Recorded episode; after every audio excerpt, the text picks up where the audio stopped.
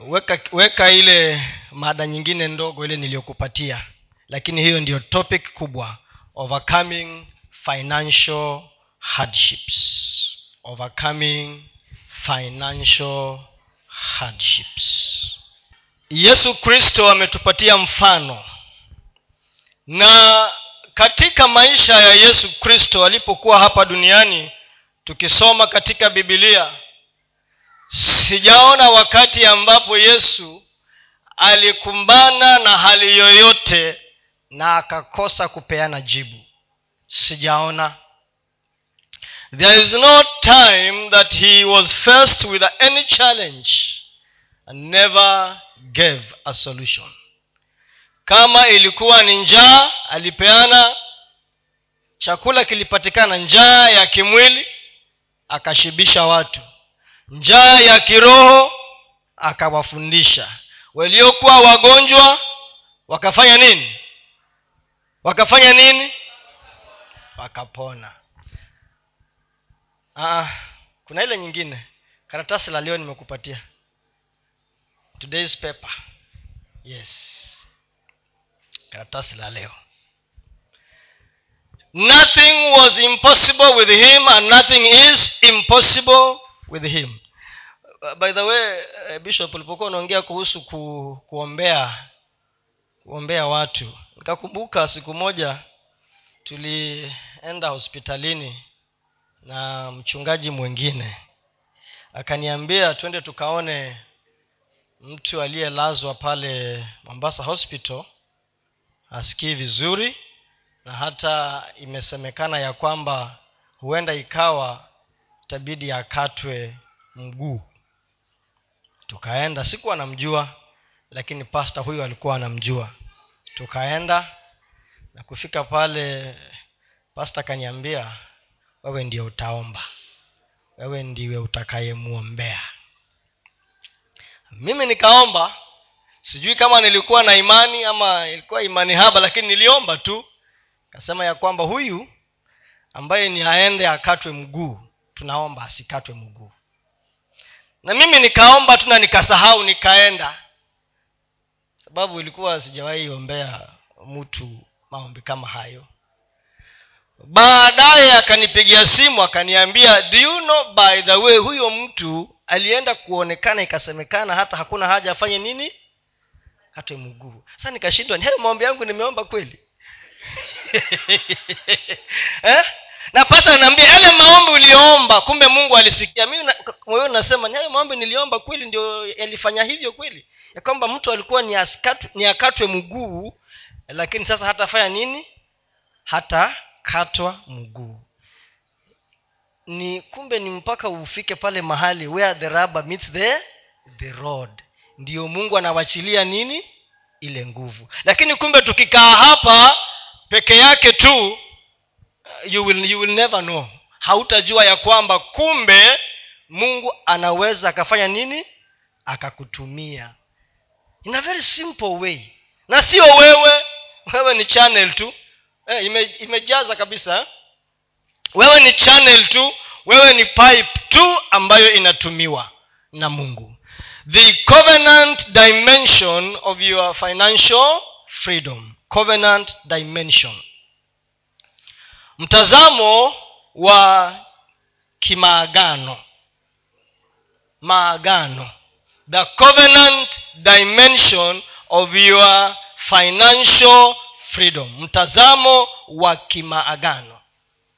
Tunaangalia bado sehemu hii ya kupata uhuru katika maeneo yetu ya kifedha.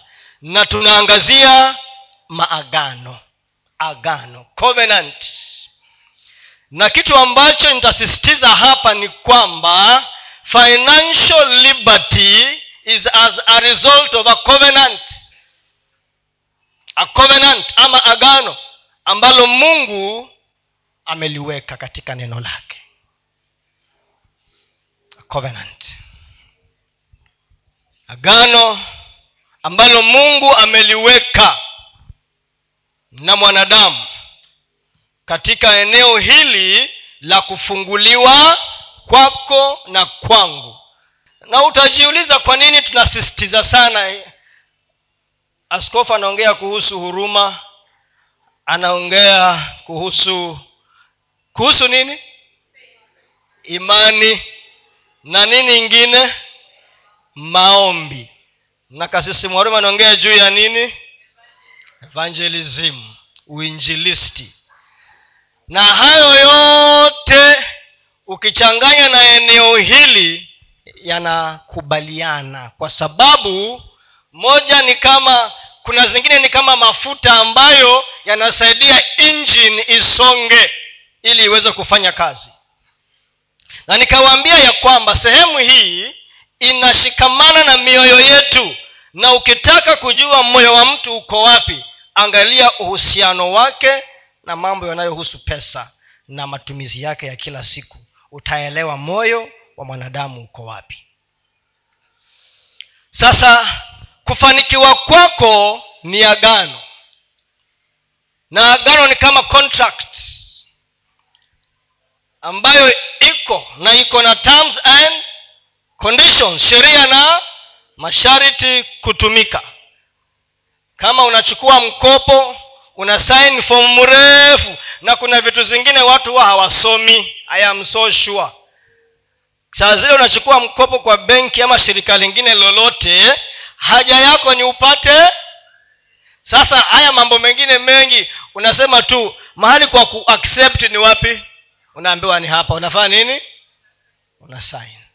Lakini siku ile kitaumana utaambiwa by the way unakumbuka uliweka sahihi yako.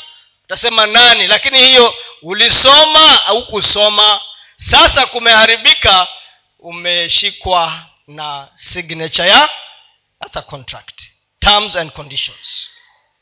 Hata pia naye mungu hivyo hivyo katika sheria na kanuni zake ameweka maagano. Na kila agano liko na sheria zake kanuni zake na masharti yake ambayo lazima yatimizwe. Tuko hapa katika warsha hii ili tupate nuru katika maisha yetu tupate hekima ya jinsi tutakavyoishi kama wakristo ambao watakuwa wa manufaa katika ufalme wa mungu. Hebu tuangalie kitabu cha kumbukumbu la torati nane kumi na nane. Tunaangalia mtazamo wa kimaagano ama maagano yanayohusu kufanikiwa kwetu ama uhuru wetu katika eneo hili la kiuchumi. Bali utamkumbuka bwana mungu wako kumbukumbu la torati nane kumi na nane. Bali utamkumbuka bwana mungu wako maana ndiye akupaye nguvu za kupata utajiri ili alifanye imara agano lake alilowapa baba zako kama hivi leo. Hicho kipengele ya kwanza anasema yeye ndiye akupaye nguvu. Pili kwa nini akupatie utajiri? Kwa sababu aliweka aliweka nini? Aliweka nini? Hey, maagano. Aliweka maagano. Akawaambia wana wa israeli nyinyi mkinikumbuka mimi na kumkumbuka mungu ni kufanya kile ambacho anataka ufanye. Kumkumbuka mungu ni kumuweka wapi? Mbele. Kumpatia kipa mbele. Kumkumbuka mungu ni kumpatia sehemu yake na kutambua ya kwamba yeye ndiye ambaye amekupa nini? Nguvu. Amekupatia uzima.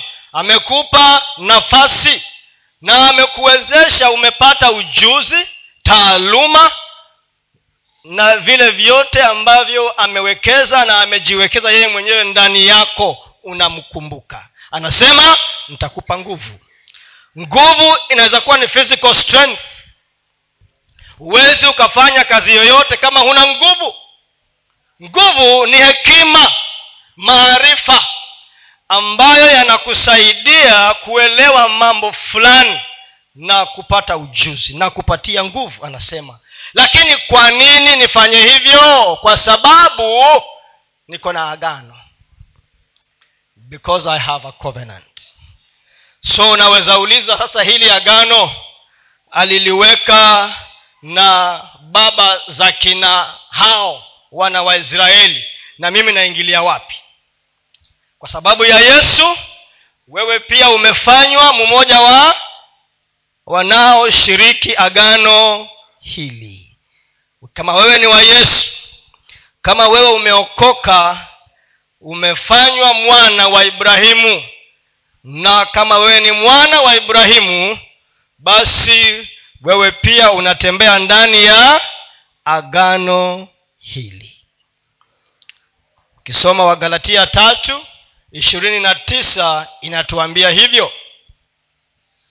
Ya kwamba kama wewe ni wa yesu. Wagalatia tatu ishirini na tisa. Tuwekee hiyo tu tuisome huu mstari mmoja. Kama vile samson ulitupatia historia yako hiyo yote mpaka ukajipata hapa. Hata mi sikujua ya kwamba siku moja nitakuwa wapi? Hapa. Ijapokuwa nilimjua askofu kitambo nikiwa bado college kazunguka huko mpaka sahii ni mtoto katika nyumba hii chini ya askofu. Mi sikujua. Watu tukaenda kufanya bible study. Hawa walikuwa wadogo hawa kina wango na wale wengine. Na, na nakumbuka kuna scripture aliyosoma naikumbuka mpaka leo.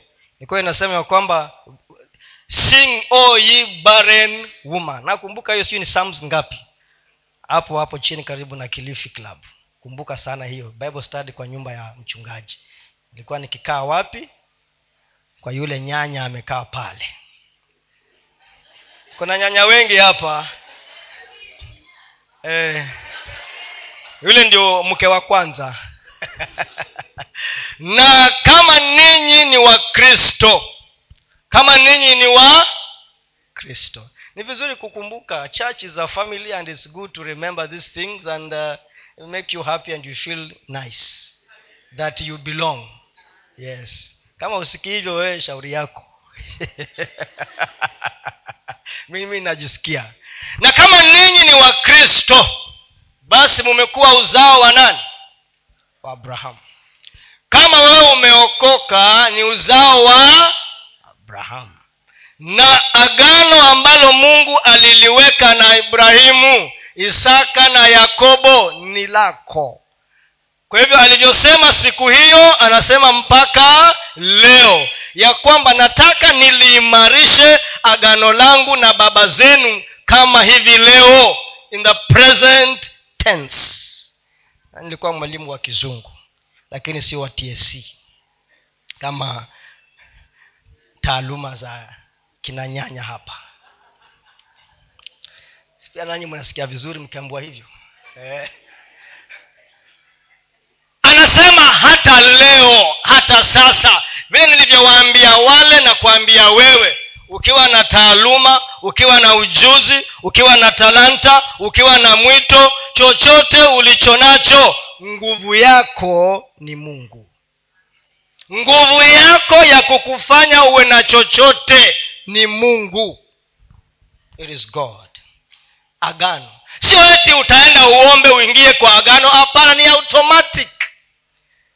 Hutaomba ndio uingie kwa agano hapana huombi. Tayari umeingia kwa agano. Uliposema bwana yesu naja kwako mimi ni mwenye dhambi. Sala ya kuna wale waliambua pigeni magoti. Wengine mlikuwa kwa kitanda mkajiombea wenyewe na mkaokoka. Wengine mlikuwa walevi kama wengine wetu lakini mungu akatuona. Uliposema bwana yesu automatically you entered into an agreement a covenant that god had entered into with abraham. And therefore covenant ama agano liko na masharti yake liko na kanuni zake na liko na benefits ama manufaa yake iko na do's and don'ts. Na kama kuna mmoja ambaye atakosa kutimiza sehemu yake yule mwingine anakuwa released. You are released from the covenant because someone has failed to meet their part of the covenant. Mtamkumbuka bwana mungu wenu kwa sababu yeye ndiye awapaye nguvu ya kufanya nini? Kupata pesa mali fedha na hayo mengine yote. Hebu weka isaya pia. Isaya arobaini na nane kumi na saba. Tunaangalia the dimension of the covenant. Co- covenant dimension. Bwana mkombozi wako mtakatifu wa israeli asema hivi mimi ni bwana mungu wako. Nifanyaye nini? Nikufundishaye. Kufanya nini? Ili upate faida. Nikuongozaye kwa njia ikupasayo kufanya nini? Kuifuata.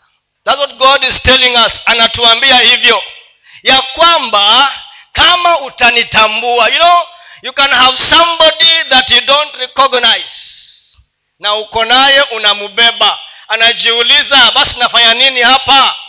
We assume reverend mwarome kwa nyumba umutambui yule mama kwamba ako ni picha ni sanamu. Hakuna kuongea hakuna kufanya nini. Si atajiuliza nilikuja hapa mke ama nilikuja hapa sanamu?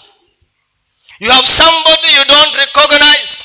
Na hivyo ndivyo ilivyo tuko na roho mtakatifu because he is the permanent representative of the godhead here on earth in our lives. Na ndiyo yeye pale anaongea yeye ndio anafanya hiyo kazi sasa kama yeye ako anasema mimi ndimi nikufundishaye wewe kupata. Kwa hivyo ukipata hasara inaweza kuonyesha ya kwamba pengine huenda ikawa haukupata mafundisho. Hukupata nini? Mafundisho. Mimi ndimi nikufundishaye kupata faida. Nikuongozaye katika njia ya kufuata. Nyinyi mnaouliza sasa mimi nitafanya kozi gani? Mimi ninayefanya nini? Ninayekuongoza katika njia ambayo utafanya nini? Utafuata. Changamoto huwa ni kama vile umesikia hapa mama akishuhudia ya kwamba watu wako kwa ajali na wanaita mama zao na baba zao. Ni nani ambaye anakuja kwanza katika hali zote zako za maisha yako? Kama uko na hali hiyo yeye anasema ukinikumbuka ukinitambua ukiniuliza ukiniita nitafanya hivyo. Nitakusaidia ili upate ufahamu wa kile kitu ambacho unakifanya ili upate faida. Upate faida. Ukipata wewe faida pia mungu amepata nini? Faida. Kama ni hiyo ujuzi mmesoma hapa wa kufanya nini? Inaitwa tukisikia hiyo tukifanya huko sisi watu wa 844 art and home science na nini huko? Tie and die sijui and batik sijui and what. Hiyo ni taaluma. Hasa kuna mungu anasema mimi ameleta mtu akufundishe. Naye ako tayari pia akuambie tembea fanya hivi na akuletee mtu mwingine muunganike na yeye ili upate nini? Faida. Uhuru wako katika eneo hili ama uhuru wangu. Ha, halitajibiwa tu. Na I'm not trying to negate kile ambacho askofu anaongea kuhusu maombi. Ya kwamba na nilisema hivyo asubuhi hapa ya kwamba hautaomba ya kwamba mungu akupatie pesa na pesa haitaanguka kama mana kutoka wapi? Mbinguni. Ama kuna mtu ameiona ikianguka hivyo kama niliona tu mwanasiasa mwingine alikuwa kuna ndege huko juu anaangusha pesa. Mnamjua huyo? Lakini e, huo si muujiza. Hiyo ni siasa. Katika eneo hili kwa sababu tuko na agano unatimiza agano. Unatimiza. It will not answer to prayer. While you will pray mungu akufungulie njia lakini utafanya kitu. Utafanya kazi you will pray. Mungu akutengenezee aku njia akuletee mtu wa kuunganisha ama kukuunganisha wewe. But you will not pray to get money directly no. Prayer. Or prayer of agreement. Tutaomba pamoja uende upate kazi. Sawa? Ili ndio upate nini? Pesa na faida. But it will not answer directly to fasting and prayer of agreement but it answers to your understanding and the practice of the covenant. It answers to your understanding and practice.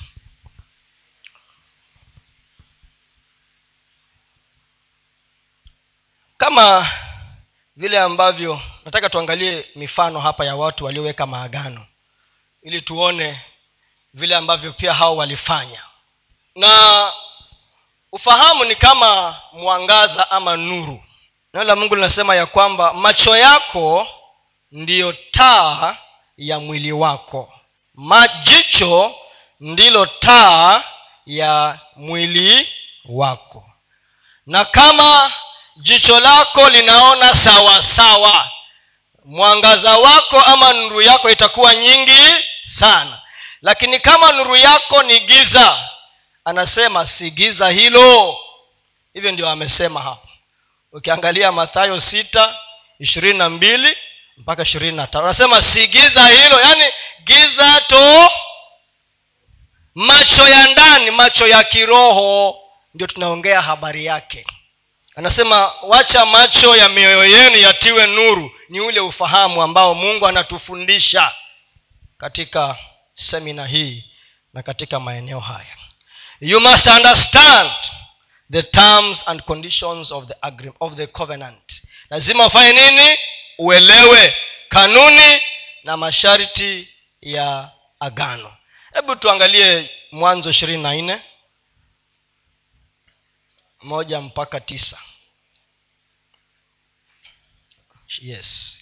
Basi abrahamu alikuwa mzee mwenye miaka mingi na bwana alikuwa amembariki abrahamu katika vitu vyote.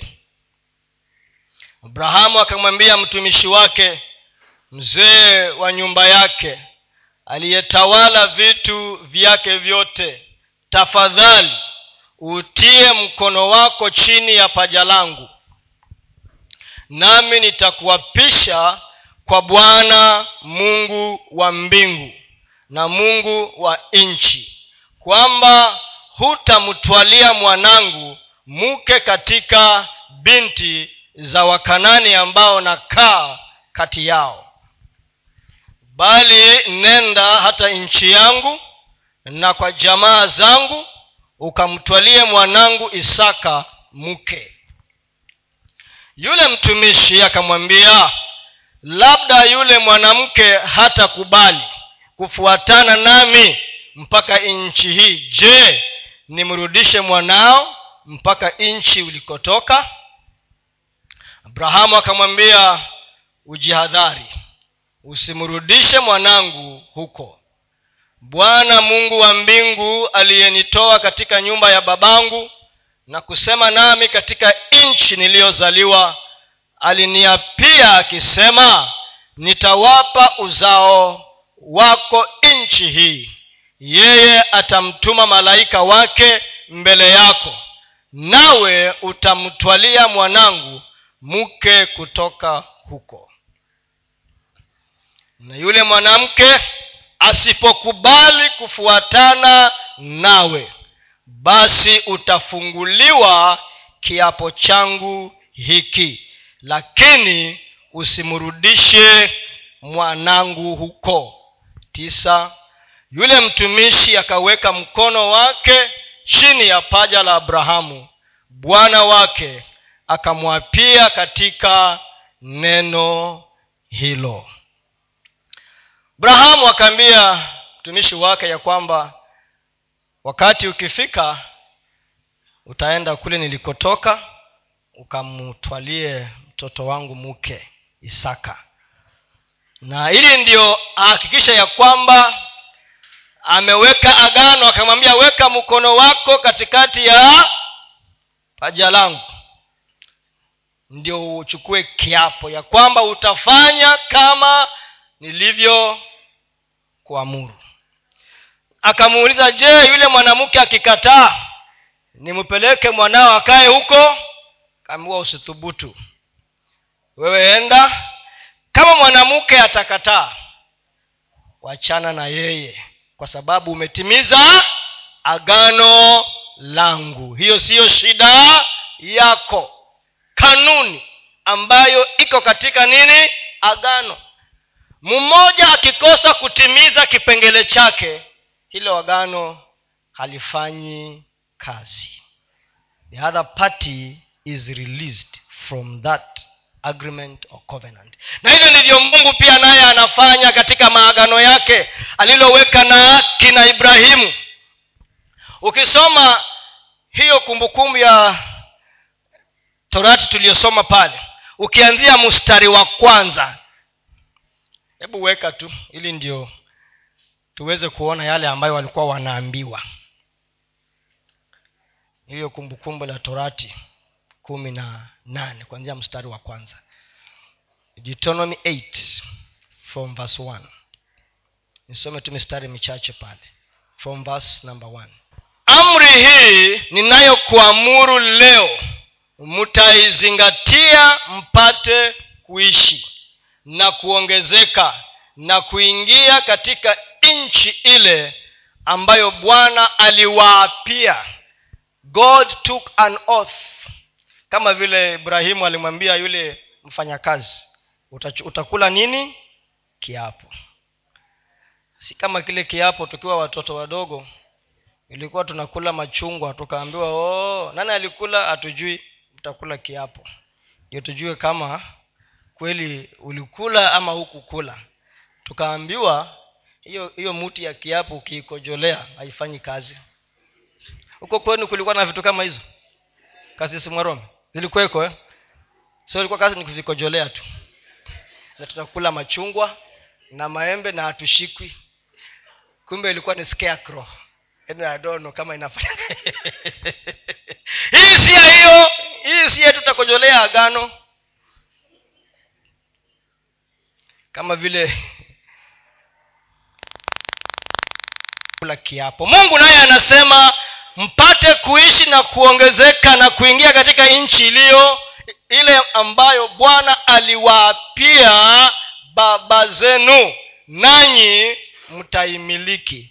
Na hiyo nchi endelea mstari wa pili nawe utaikumbuka njia ile yote bwana mungu wako aliyokuongoza miaka hii arobaini katika jangwa ili akunyenyekeze kukujaribu kuyajua yaliyo moyoni mwako kwamba utashika amri zake au sivyo? Wacha tu hapo kwanza hiyo mbili. Hawa jamaa walizungushwa miaka arobaini jangwani. Kama vile pia unaweza kuhangaika miaka mingi and you are living from hand to yes ni jangwa the wilderness unahangaika tu kwa sababu mungu anasema aliwapitisha huko awanyenyekeze. Afanye nini? Awavunjevunje. Walikuwa makaidi. Makaidi. Awavunjevunje. Tena afanye nini? Aone ajaribu na ajue yaliyo wapi? Mioyoni mwao. Wasiwe kama wale watu ambao wataingia kwa hema la kwanza watandike mvinyo na vyakula wachukue wakafiche waingie kwa hema ya pili watandike. Lakini mmoja akasema hapana kile ambacho tunafanya siyo kizuri. Lazima kilicho ndani ya moyo wako kifanyi kijaribiwe na kionekane eh, kama kweli kitabeba utajiri. Ndio tukasema pesa huwa inamea mabawa inapururuka inafuata watu ambao wako na akili timamu ya kufanya nini? Ya kuishughulikia vizuri. Mungu if god cannot get what he has given you kama hawezi akaipata kutoka kwako hata kupa you want god to beg you. Unajua hivyo ndio mungu basically mungu tunamgeuza awe bega mungu amekupatia maisha. He's begging you to live for him can you imagine that investor ambaye amewekeza? Na ni kama anakubegi wewe anakutaka wewe yani kwa, kwa, kwa, kwa kunyenyekea. Mungu anakubariki na pesa. Kuzipata hizo pesa ni kibarua. Sasa anajiuliza kuna haja gani nimpe huyu mtu? Need? Wacha atangetange kwanza miaka arobaini. Can be any number of years wacha ahangaike jangwani kwanza nijue moyo wake umebeba nini. Ni mtu ambaye atanyenyekea ni mtu ambaye atasaidia watu wengine ni nakupatia taaluma. Hiyo taaluma itafikiaje mwingine? Kama vile diana amepitisha nini? Ujuzi. Is a challenge to all of us si ni ukweli? Naye ru akatwambia alifundisha mwingine kutandika. Nitwa bes bes gitaa mpaka akachapa lingala ya nani? Lingala ya yesu. Ah, alisema sio kufanya nini? E, kufungia mkanda juu ya tumbo. E, huyu anayetandika bes gitaa huko mwalimu wake alikuwa nani? Na hiyo ndio anaikulia. That was a big challenge. Okay hasa anataka aone moyo anasema huyo usimupe kwa sababu watatusumbua tutamupatia na masikini watakuwa hapo watalala njaa. Huyo usimupe wacha ahangaike jangwani. Wacha atangetange. Let him go round. Na waliozunguka hata wengi walifanya nini? Walikufa. Hawakuingia wapi? Nchi iliyokuwa imejaa vitu vyote vile ambavyo vilitajwa. Akunyenyekeze kukujaribu kuyajua yaliyo moyoni mwako kwamba utashika amri zake. Haya ndiyo maagano mungu anayaangalia. Sasa hautaomba kitu kama kile huombi ile ni kutimiza. You don't pray you just fulfill. Unatenda. And when you meet ukifanya sehemu yako mungu naye hana budi afanye nini? Afanye sehemu yake. Hebu endelea. Akakunyenyekeza akakuacha uone njaa. Eh, si haya tunayapitia. Kumbe mengine huwa ni, ni shule. Tuko wapi? Na mtihani usioupita ikanashua yu. Utafanya nini? Utarudia. Aikanashua in one way or the other utarudia. Kama mashule tu yanakupatia receipt. Je hii shule ya mungu you will feel that examination. Akakunyenyekeza akakuacha uone njaa. Akakulisha kwa mana.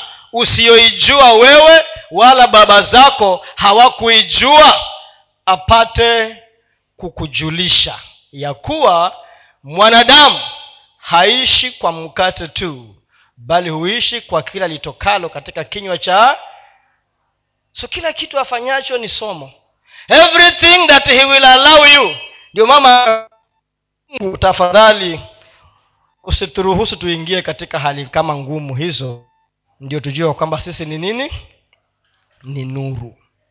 Lakini wakati mwingine amsukuma wenyewe huyo mungu kuruhusu mambo kama hayo. Ili ndiyo aone kama kweli ni ulafi uko. Najua kuna watu tuko walafi. Kuna watu tuko walafi. Yaani literally ulafi. Enda kwa mahoteli enda kwa bufe watu watajaza vyakula na hawatamaliza. Hiyo inaitwa nini? Hiyo inaitwa nini? Ama hamujaona nyinyi? Hamujaona? Juu hata kwa nyumba yako mnatupa chakula? Do you throw away food no kuna watu hutupa chakula ama hamjui hiyo? Eh? ama hamjaona? Kuna watu enda kwa dustbins za kwao utakuta nini? Vyakula vimetupwa. Mungu apendezewi na hiyo. Kwa sababu ukitupa pewa vingi inaashiria ya kwamba kuna mwingine inafanya nini? Apate kupitia kwako. But you, you want god to, to help others. Nasema atatusumbua huyo. Wachana na huyo. Wacha kule mikate hivi abaki na hiyo mikate. Beyond that tusimupe kwa sababu watu watalala njaa wengi kwa sababu yake. They will sleep hungry because of that person. Atatusumbua. Na sasa hata watu wanawacha itakuwa kama vile martha alivyokuwa mtaalam na mwenye neema ya mapishi. Alikuwa pia anatuambia hapa je tunajua ya kwamba twahitaji neno la mungu zaidi kushinda nini? Vya tumboni. Ndio walikuwa wanalia tu tupe hii tupe ile vitu vya tumboni tupe hii. Mtu kama huyu mungu anamwangalia huyu. Moyo wake uko wapi? Lazima pia ufanye nini uangaliwe ili ndio aweze kuwa katika ile njia ambayo mungu anataka. Hebu songa mbele. Haya anaendelea kuongea tu mavazi yako ya, hayakuchakaa wala mguu wako haukuvimba miaka hiyo arobaini. Nawe fikiri moyoni mwako ya kuwa kama vile amurudivyo mwanawe ndivyo bwana mungu wako akurudivyo. Mm-hmm. nawe uzishike amri za bwana mungu mungu wako. Upate kwenda katika njia zake na kumcha. Na inaendelea tu anazungumza ya kwamba kuna maneno nataka uyafuate. Na nilisema asubuhi kama kuna challenge ama changamoto kubwa ya wakristo sisi wengi ni disobedience. Kutotii that is a big challenge. Kutotii na neno la mungu si complicated straightforward. Anasema leteni chakula. Leteni mafungu ya kumi yote. Leteni ma, your offering zote. Leteni katika nyumba yangu into my storehouse. Ili kupatikane nini? Chakula na hajaongea stori zingine any straightforward leteni. Unasikia mtu anasema is it wrong to go and give my tithe to a children's home? Is it wrong to give a beggar my tithe? Hiyo uliiona wapi? Where did you see it? Where? Anasema pastor is it wrong? Biblia gani ulisoma? Amesema leteni kwa nyumba in the storehouse. Where is your storehouse ni wapi unakula wewe? Where is your storehouse? It is not bad to give to a na nimekoniwa na beggars. Mtu anakuja mzee nini sina fea kumbe ni mkora tu. Fea gani mkora? Kwa barabara hizi. Nikasema sitoi. An organized giving i cannot do. Tembea mguu. Yes. Unless nishawishike ya kutosha zaidi ya kutosha. Sipeani sababu wengi ni wakora. Unapeana huko nafikiria tumepeana umetupa. You have thrown away. There's an organized way of giving. Kama vile tunasema kule sila sila wapi kule? Silaloni. Tukatoa. That's organized. That's organized. Kanuni ya mungu ni very simple lakini we want to complicate it. Na by the way hiyo ndiyo bima. Hakuna hutaomba eti sasa mungu sikutoa fungu la hapana toa. Hiyo anasema kwanza ulete alafu ndio nitamuzuia yule mkora. Insurance bima yako. Kama kama mwanadamu anachukua bima ndio akipata ajali pale alipwe mbona bima ya kanisani huleti? Why don't you bring it? Kwa hiyo ndio bima That's your insurance. Alafu unashangaa hata mimi sielewi siku hizi mchungaji pesa yangu inaenda wapi? Itaenda it has to go it has to go. Ndio jua ya kwamba kuna kanuni ambayo ni ufua ufuate aone kama kweli utasikia maneno yangu na uyafuate hivyo bila kuuliza maswali. The challenge is we have justifications. Unasema oh unajua sasa wachungaji wa siku hizi wanakula pesa. Unataka kule nini? What do you want him to eat? What do you want him to eat nikipima longi mpya pia ni shida. Wataka nitembee ni, ni uchi sababu ni mchungaji? Hapana. Hiyo si shida yako. The challenge you want to give and follow your money you become the manager. Si basi ukuwe wewe ndio kila kitu. Na pasta kae kando. Kanuni tu. Na zinafanya nini? Zinatusumbua na ukiona mambo yanakulingalinga unafikiria nini hujafuata kanuni si pepo. We ndio pepo mwenyewe. Kanuni aone kama utafuata sheria zake. Ana, he's delaying your arrival. He's allowing your delay. Anaruhusu uchelewe. Yeye anaruhusu uchelewe. Kama vile baba amrudivyo mwanawe. Maana ni mkaidi anasema huyu he has a great future. Lakini mbone anakataa kusikia maneno? Kwa nini? Kwa nini? Mupe mtoto peremende. Alafu mwombe peremende atakusumbua ni kama pesa ni yake. Simupe mwenzako hiyo tamu simupi sitaki. Ah, hivyo ndio mungu pia anapitia the same same thing. Kwa sababu wanadamu wanataka tu kuongeza. They just want to keep on adding. Wanataka tu aongeze. Na hakuna channel amekuwa kama the dead sea. Inaingiza na hai kula alafu ile area ya kuexcreate uende ukaishone uone kama kuta kutafanyika nini. Mungu ametengeneza ecosystem yake. Wewe you are tampering with the ecosystem. Kula alafu ufunge huko na kufuli. Utajua ujui yes. You will know that you don't know. Utakuwa mgonjwa. Be sick. You can destroy the, the ecosystem and live. Huwezi. Hebu weka joshua joshua mbili ni mrefu lakini tutaisoma tu kuanzia mstari wa kwanza. Joshua 2 from verse 1 all the way to number 21 joshua mwana wa nuni akawatuma watu wawili kutoka shitimu kwa siri ili kupeleleza akawaambia nendeni mkaitazame nchi hii hasa yeriko. Wakaenda wakafika nyumbani kwa kahaba mmoja jina lake aliitwa rahab. Wakalala huko. Mm-hmm. wakalala huko. Mfalme wa yeriko akawa akaambiwa kusema tazama watu wawili wa wana wa israeli wameingia humu leo usiku ili kuipeleleza nchi. Mfalme wa yeriko akatuma watu kwa rahab akasema watoe watu wale waliokuja kwako walioingia ndani ya nyumba yako maana wamekuja ili kupeleleza nchi. Yule mwanamke akawatwaa wale watu wawili akawaficha akasema naam wale watu walikuja kwangu lakini sikujua walikotoka.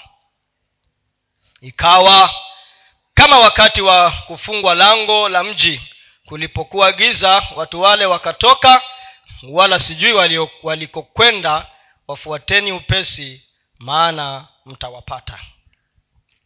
Lakini yeye alikuwa amewapandisha darini akawaficha kwa mabua ya kitani aliyokuwa ameyatandika juu ya dari. Basi hawa watu wakawafuata kwa njia iendayo yordani mpaka vivukoni na mara wale watu waliowafuatia walipokwisha kutoka wakalifunga lango. Tena kabla hawajalala akawaendea juu darini. Akawaambia wale wanaume mimi najua ya kuwa bwana amewapa nchi ninyi nchi hii na kuwa hofu imetuangukia mbele yenu na ya kuwa wenyeji wote wa nchi wameyeyuka mbele yenu maana tumeisikia tumesikia jinsi bwana alivyoyakausha maji ya bahari ya shamu mbele yenu. Hapo mlipotoka misri. Tena mambo hayo mliyowatendea wafalme wawili wa amori waliokuwa huko ng'ambo ya yordani yaani sihon na ogu mliowaangamiza kabisa. Na mara tuliposikia hayo mioyo yetu iliyeyuka wala haukusalia ujasiri wowote katika mtu awaye yote kwa sababu yenu. Kwa kuwa bwana mungu wenu yeye ndiye mungu katika mbingu juu na katika nchi chini. Basi sasa na wasihi niapieni kwa bwana kwa kuwa nimewatendea hisani ya kwamba ninyi nanyi mtaitenda hisani nyumba ya baba yangu tena nipeni alama ya uaminifu. Ya kwamba mutawaponya hai baba yangu na mama yangu na ndugu zangu wanaume na wanawake na vitu vyote walivyo navyo na kutuokoa roho zetu na kufa. Wale wanaume wakamwambia tuta tutautoa uhai wetu badala ya uhai wenu ikiwa hamwita hamwita hamwitangazi hamwitangazi habari ya shughuli yetu hii kisha itakuwa wakati bwana atakapotupa nchi hii tutakutendea kwa hisani na uaminifu. Ndipo akawashusha kwa kamba dirishani maana nyumba yake ilikuwa katika ukuta wa mji naye alikaa ukutani akawaambia nendeni zenu mlimani wale wanaowafuatia wasije wakawapata mkajifiche huko siku tatu hadi wao wanaowafuatia watakaporudi kisha nendeni zenu. Wale wanaume wakamwambia sisi tunataka tusiwe na hatia kwa ajili ya kiapo hiki ulichotuapisha. Angalia tutakapoingia katika nchi hii funga kamba hii nyekundu katika dirisha hili ulilotuteremshia nawe uwakusanye kwako nyumbani mwako baba yako na mama yako na ndugu zako na watu wote wa nyumba ya baba yako. Itakuwa mtu awaye yote atakayetoka katika mlango wa nyumba yako kwenda njiani damu yake itakuwa juu ya kichwa chake mwenyewe na sisi tutakuwa hatuna hatia. Na mtu atakayekuwa ndani ya nyumba yako damu yake itakuwa juu ya vichwa vyetu mkono wa mtu ukimpata. Lakini wewe ukitangaza habari yetu hii ndipo tutakuwa hatuna hatia katika kiapo hiki ulichotuapisha. Naye akasema na iwe hivyo kama yalivyo maneno yenu. Akawatoa nao wakaenda zao naye akaifunga ile kamba nyekundu dirishani.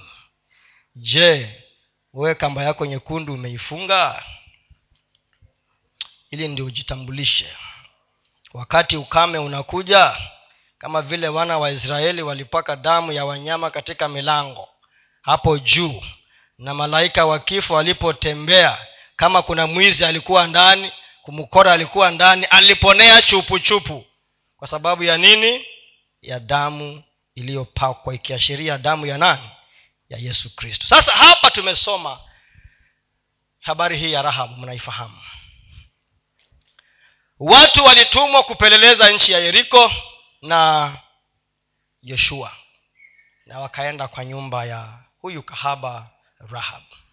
Na sifa za wana wa israeli zilikuwa zimetapakaa kila mahali. Na kwa sababu alijua ya kwamba mungu anaenda kuwapatia hawa watu yeriko yeye alikuwa na biashara yake. Na ni ule msukumo wa huruma ambao tumekuwa tukiusoma hapa. Imajini alifikiria mambo mengi sana na pia si aliongea uongo alitumia uongo pale. Mm, kama vile ibrahimu pia. Lakini ujue kumbe huwa kinazunguka. Ibrahimu aliongea uongo na pia isaka akakuja akaongea uongo. So vitu na nani mwingine? Yakobo. Kumbe kuna vitu ujue ukiangalia mtoto unaona baba ama unaona mama. Hata mwenyewe saa zingine unasema eh, lakini huyu ni mimi kweli. Na, na hata utaki mtu ajue lakini ndani yako anasema huyu basi ni mimi. Copyright acha mungu akusaidie ili ndio uwe wewe lakini mzuri. Ndio naye mwana akuwe mzuri. Huyu aliufikiria. Of course sifa zake mnazijua alikuwa kahaba. Lakini hayo hayangemzuia. Yeye alikuwa anafikiria jamii yake anafikiria baba yake mama yake na watoto wa kwao ili wasiangamie na akasema basi this is the time i've been waiting for a i will push for a deal. Vile wakenya wanapenda madeal i will push for a deal. Akasema mimi akawaficha huko juu na akawaambia kitu ambacho naomba ni kwamba siku ile mkija kuchukua hii nchi yenu ya yeriko spare me. Mimi na jamii yangu naomba tafadhali munikumbuke. Wale mabwana wakapeana masharti kama vile mungu ametupatia kanuni zake.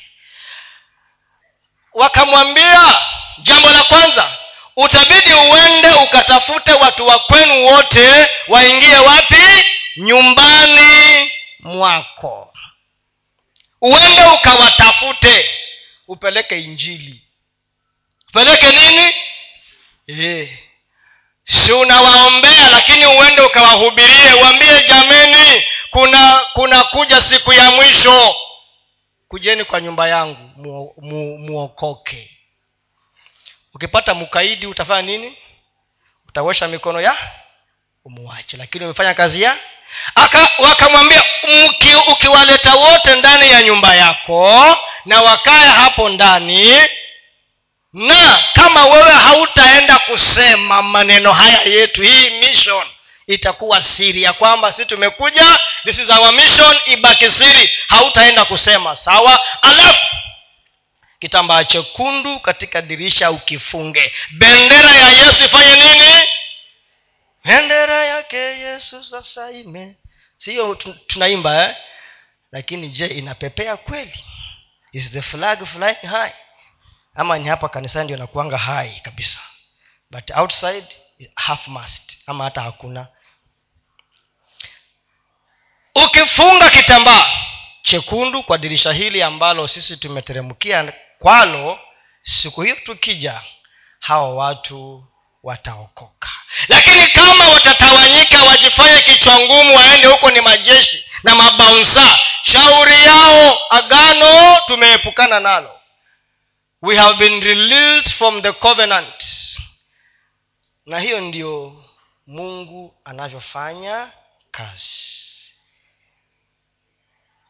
Wewe mwenyewe unafuata yale ambayo mungu amesema. Ukiyaondokea sasa yeye amekuwa released from his part of the covenant. Hauwezi ukasema kwa nini mungu ameniwacha? Nani aliwacha mwingine? There is a personal responsibility. Kuna sehemu yako mwenyewe. Rahab alikuwa na sehemu yake. Na aka siku hiyo tayari akafunga nini? Alifunga kitambaa. Siku hiyo tayari alifunga kitambaa kwa dirisha. Maana huenda anaweza akasahau. Na hajui watakuja lini hawa mabwana. Akafunga nini? Kitambaa siku hiyo hiyo wale walutu yule ambaye aliwachwa kuna wengine waliwachwa nani alibaki eh? wale wakati wa lut lot nani aliwachwa the wife eh? Eh, kwa sababu kama kuna maagano na ukivunja agano god is released hata wewe pia kama uko na contract na mtu na ukose kutimiza sehemu yako kuna kuanga na clause inasema if you don't do abcd the other party is automatically released can go scot free na ni hivyo. She had to play her part. Ili nao wale majamaa they also play their part. Mungu anauliza je utacheza sehemu yako ama utawachana nayo.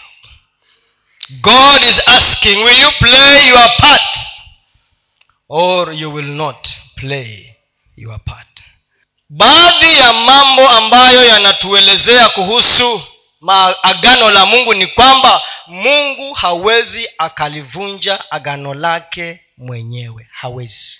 Yeye mungu mwenyewe hawezi. Anayevunja ni mwanadamu. God god's covenant he cannot break his own covenant. Hawezi. Yeye mwenyewe hawezi. Zaburi ya themanini na tisa mstari wa thelathini na in god cannot break his own covenant. Hawezi.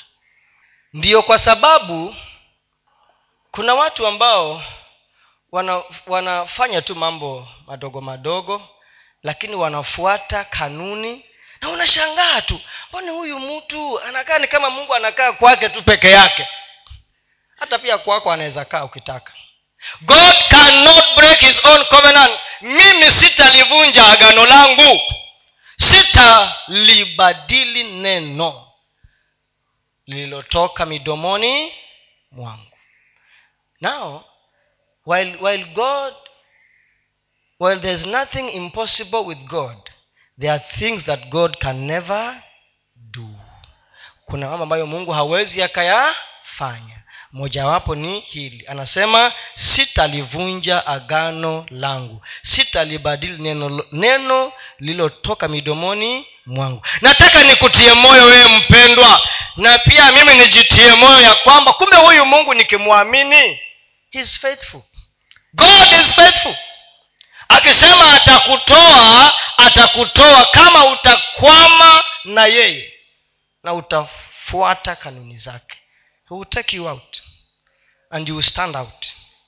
Na utakuwa nuru na utaangaza. Because he says i will never break my covenant. Kama nilisema ya kwamba nataka ubarikiwe basi utabarikiwa lakini je are you doing what i want you to do we, will, we should not argue with the bible and the word of god. He cannot break his covenant and you need to enter into that covenant. Hebu tuwekee pale mambo ya nyakati. Second chronicles 15 mambo ya nyakati wa pili. Kumi na tano mstari wa kumi na mbili wakafanya agano wana wa israeli wakafanya agano ya kuwa watamfuata they entered into what is your covenant with god? Hawa jamaa walisema tutamfuata bwana. Mungu wa baba zao. Kinamuna gani? Wanasema kwa mioyo yao yote na kwa roho zao zote kwamba hakusipatikane chumba kimoja katika roho yako na moyo wako ambacho ni cha kubeba pesa. Ndiyo benki ya pesa zako katika moyo wako. Hawa waliweka maagano wakasema ya kwamba tutamfuata huyu mungu. Watucheke wasitucheke. Kuwe na kiangazi kuwe na ukame kuwe na hali ngumu do you know by the way it is possible inawezekana kabisa ya kwamba wakati huu hali kama hii wewe uwe tofauti? Unaamini hiyo kweli? Ya kwamba you can be different. Yes yes mafuta yatapanda bei yamepanda na yatapanda. Tumetembea na vidoli na vijeriken kutafuta mafuta tumekaa kwa kiu but ni ni vidoli. Ama nimeongea nini kwani mii mbona sikiana mnacheka? Lakini bado inawezekana wewe katika hali hiyo bei zikipanda nawe unaongezewa. Yes the compensating factor. Ikipanda nawe unafanya nini? Yes.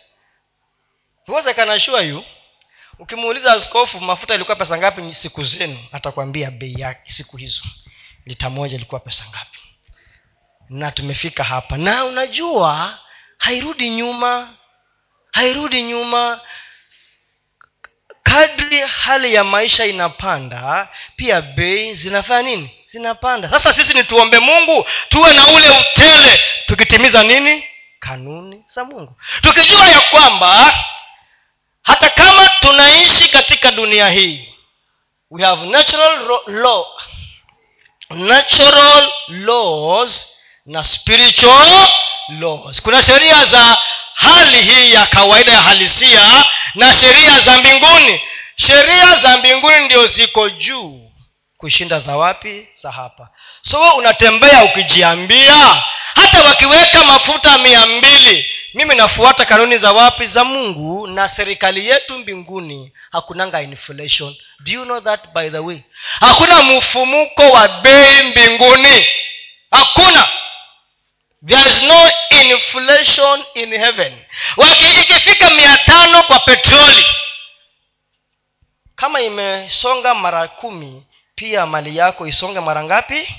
Ndio tukaambiwa msijiwekee hazina katika benki ambazo zinakula thamani ya akiba zenu. Do not put your money where there are thieves and moths and depreciation. Usiweke huko tukasema tuweke wapi? Benki ya wapi? Ya mbinguni. Ndio anasema ya kwamba hawa mabwana waliingia. Have you made a covenant with god? Umemwambia mungu umemwambia nini mungu? What have you told god? Umemwambia nini? Si wetu umekula kiapo lakini umemwambia nini mungu?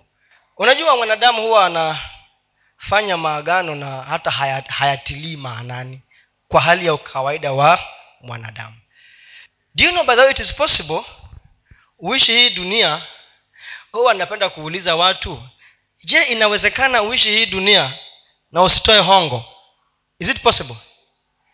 Wangapi wanaamini kuwa inawezekana? Mfano tu yaani uishi na usitoe hongo siku hata moja. It is possible? Yeah, it is possible yaani uishi bila kukula mlungula ukuli na utoi ukishikwa unasema nipelekeni kotini nikapigwe faini yangu nilipe nifanye nini? Nitoke. Lakini kwa sababu tunataka shortcuts njia za mikato mubadala sisi ni wasomi. We are busy. Time is money. Ni money yes lakini mungu anasema nini? Eh. Ndio kwa sababu kumbe shortcuts inakuwa ni kama waya wa short circuiting your life. Una, inakuchoma. Chukua waya uzifanyie utachomeka wewe mwenye. Kama alafu watu wanasema lakini si yesu alikuwa ni mungu. Sasa yeye ilikuwa ni obvious kwamba yeye angetoboa. He had a choice by the way. Alikuwa na nini? Alikuwa na na na nini? Na chaguo la kufanya. Hata yeye kama angetaka angemwasi mungu. Yes he had a choice. But he chose. Kwani unafikiri alipokuwa analia ya kwamba ikiwezekana naomba baba yangu kikombe hiki? Si alikuwa ni mwanadamu. Lakini akasema at the end of the day ni mapenzi. Lakini huwa mara nyingi huwa ni mapenzi yetu kwanza alafu mapenzi ya mungu yanafuata baadaye. Alafu tunasema mungu ataelewa. He will understand. But remember god anatafuta mtu ambaye anaweza akamwamini. Can god trust you and me? Can he trust you and me? Ya kwamba if I, nikimpatia vitu vyangu huyu atavilinda. Najua nikisema nataka kanisa ijengwe itajengwa. Nikitaka ngoma mfano tu hizi ngoma zimekuwa hapa. Kwa nini mtu sangeenda achukue mkopo akuja anue hizi ngoma peke yake? Sio ni kitu ina inawezekana. Hata mimi si mbona sikufanya? Yaani mungu anatafuta mtu ambaye inafika mahali ambapo he can manipulate you in course yani malleable yani wewe ni kama ukifanywa hivi unaenda ukifungua mdomo yende anaongea. Yani hakuna kitu ingine. Anatafuta mtu huyo thats the person god is looking for. Yani umekuwa umekufa. Na si huwa lakini si huwa ni kweli tumekufa. Hmm?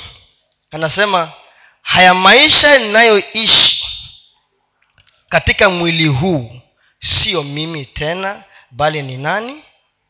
Ni kristo. Wakasema tutamtumikia tutamfuata bwana mungu wetu.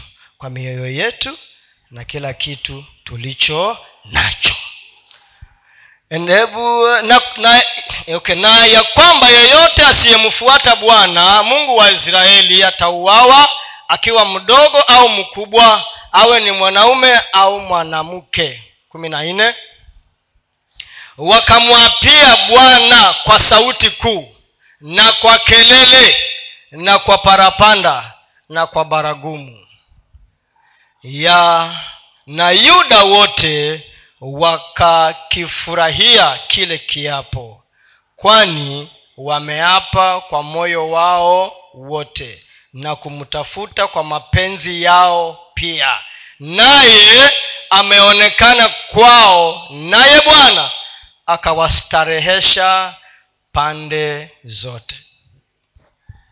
Alifanya nini? Aliwastarehesha gave them rest all around. Aliwapatia pumziko wacha nikwambie wapendwa huo ndio ukweli tunahangaika. Huo ndio ukweli. Hazionani hazishikani lakini kuna kanuni. Inawezaonekana iko polepole lakini hiyo ndiyo itakaotufikisha salama. Ile ya haraka haraka zitakuja haraka ziende kwa haraka. Mimi huwa siogopi kuambia watu some of my experiences. Mi huwa nasema ya kwamba wakati nilipoajiriwa kazi na kupanda katika nyanja mbalimbali mbali, i was not ready. God can give you positions and you are not ready. Hauko tayari.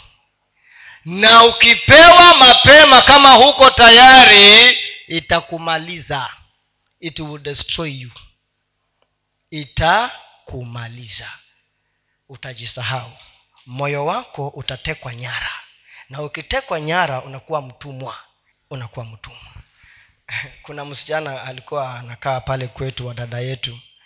Kumbe alikuwa ameambiwa na baba na ankwa yake ya kwamba usiwahi paka rangi katika vidole vyako. Wewe ni mwanafunzi alipotoka huko walipokuja kwetu akapaka rangi.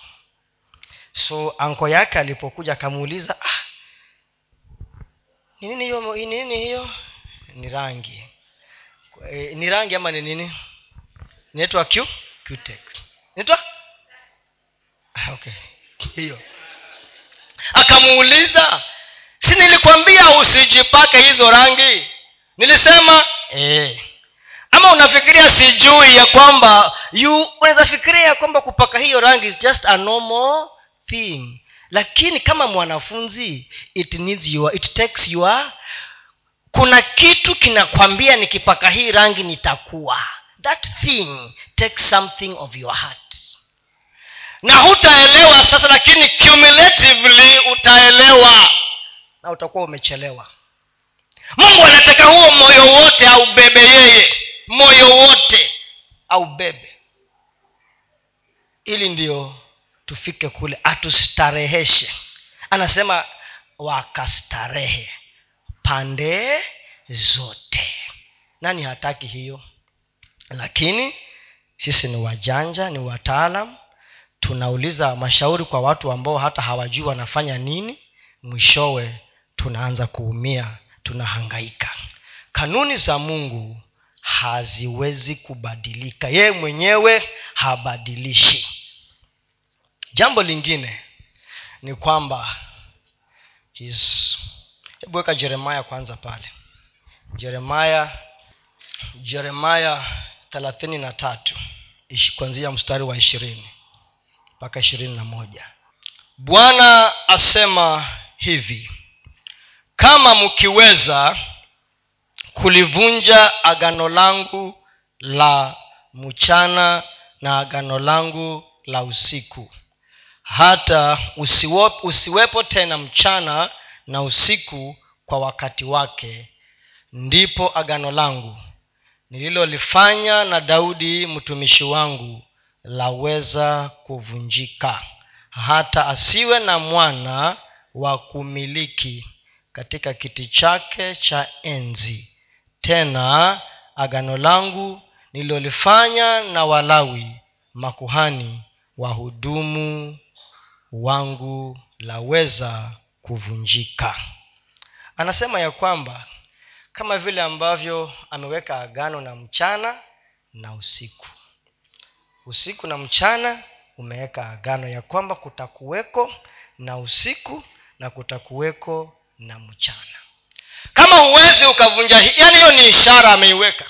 As long as ukiamuka kuna akikuamusha kuna mchana na kuna kuja usiku. Anasema hivyo ndivyo agano langu lilivyo.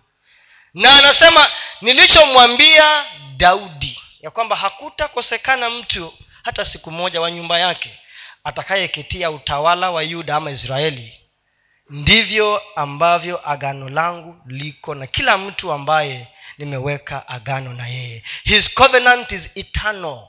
It is an eternal covenant. So ni tupate nguvu ya kwamba tunastahili tustarehe. Tunastahili tupate vitu vizuri. Tunastahili mungu aonekane katika maisha yetu. Tuangaze. Nuru yetu imetukujia imefika. Utukufu wa bwana uko juu yetu. Anasema hivyo. Ya kwamba mimi niko tayari. Je ni wewe uko tayari? Kama vile watu wa siasa wanasema kuna chama inasema tuko tayari. Mi si mwanasiasa lakini je wewe uko tayari are you ready? God is ready. Are you ready? Na mimi narudia ya kwamba kama kuna wakati ambao mungu anataka kuachilia uwezo mwingi kwa kanisa ni sasa. This is the time.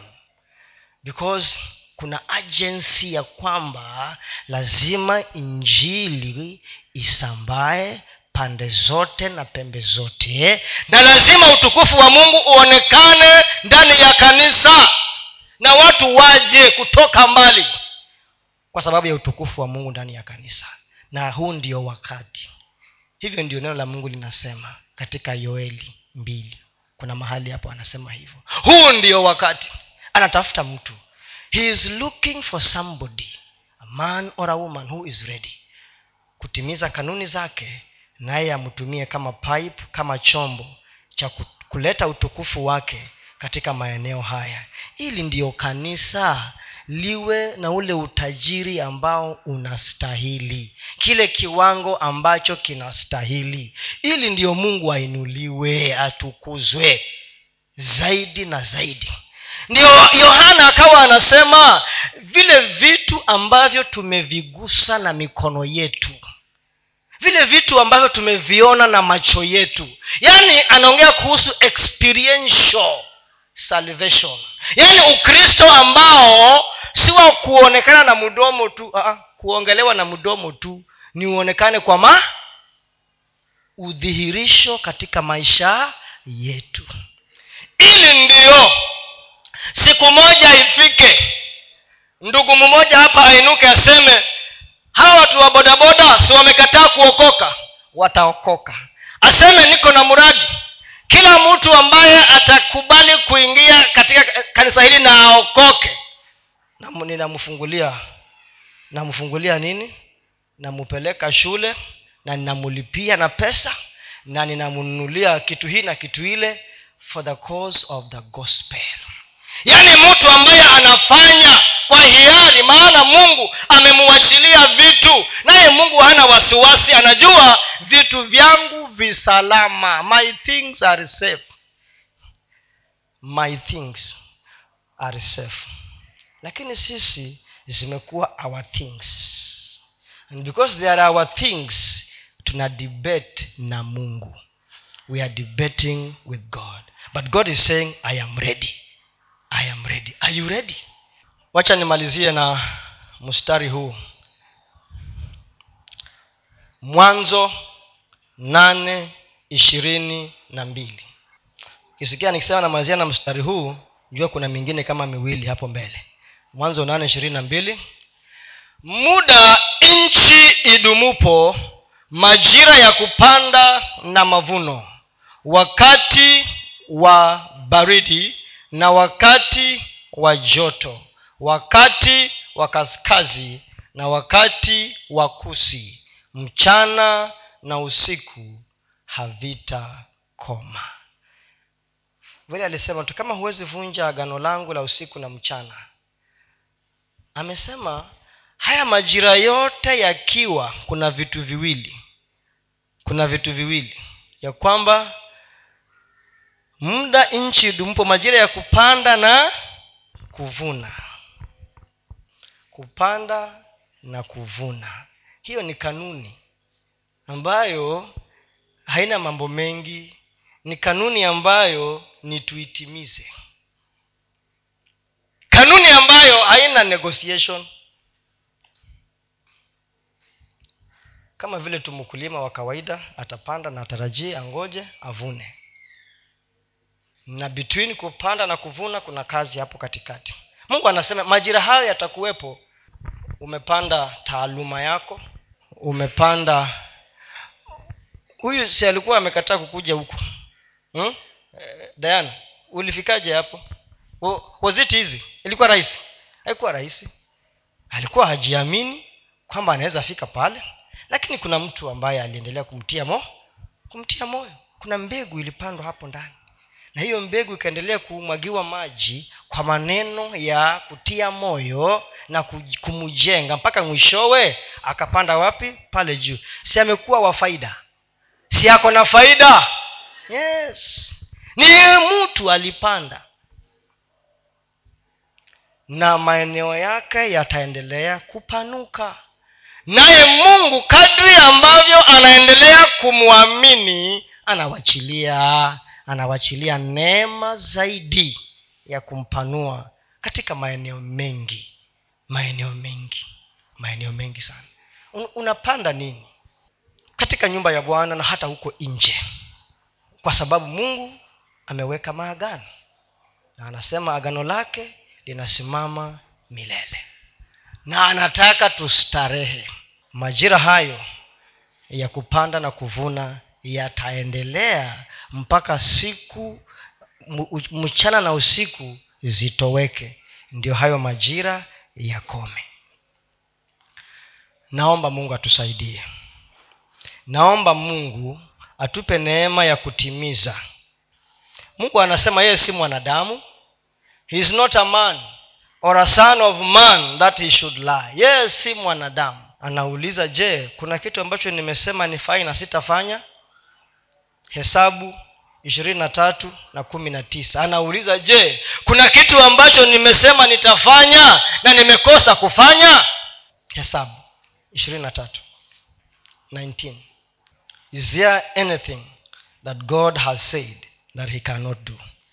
Mungu si mtu aseme uongo wala si mwanadamu ajute. Iwapo amesema hatalitenda. Iwapo amenena hatalitimiza. Hivyo ndio anauliza can you trust this god that he can prosper you? As long as you are right with him. As long as you are right with him. Unafikiri ni kwa nini unaona katika magazeti kila siku watu wana wanaibiwa? Niliona juzi mheshimiwa mmoja ameenda kotini kwa sababu alikoniwa milioni sabini na sita. 76 milioni mliona hiyo nyinyi? Ama hamkuona? Mheshimiwa wa zamani alikuwa uh, mkubwa. Alipatana na mkorofi mwingine. Akamwambia nipatie pesa mkongolisi nikakuwekezee nika nikakuwekezee katika sekta ya madini na mafuta kule drc akatoa milioni sabini na sita pesa ya kenya taslimu. Yani those days it was one million us dollars. Na huyu huyu ndugu alikuwa mkristo mkali sana kwa historia yake. Na pesa ikazama na maji sasa mkongolizi amefikishwa kotini na vile nilimuona anakaa hiyo pesa sijui kama itatoka. Najua kuna mtu namwangalia anyway it could be judging the book by its cover. Ilikuwa tukiambiwa misemo kule shule don't judge the book by its cover. But what am i saying? God wants to instruct you. Mungu anataka akupatie mwelekeo. Mungu anataka akuamini. Mungu anataka akutumie he wants to use you. But are you ready? Are you willing? Anasema ni nini ambacho mi siwezi nikafanya? What is it that i cannot do? Ni nini? Name it. Yeye ni mungu wa wote wenye mwili. Je kuna jambo gani gumu nisiloliweza hebu tusimame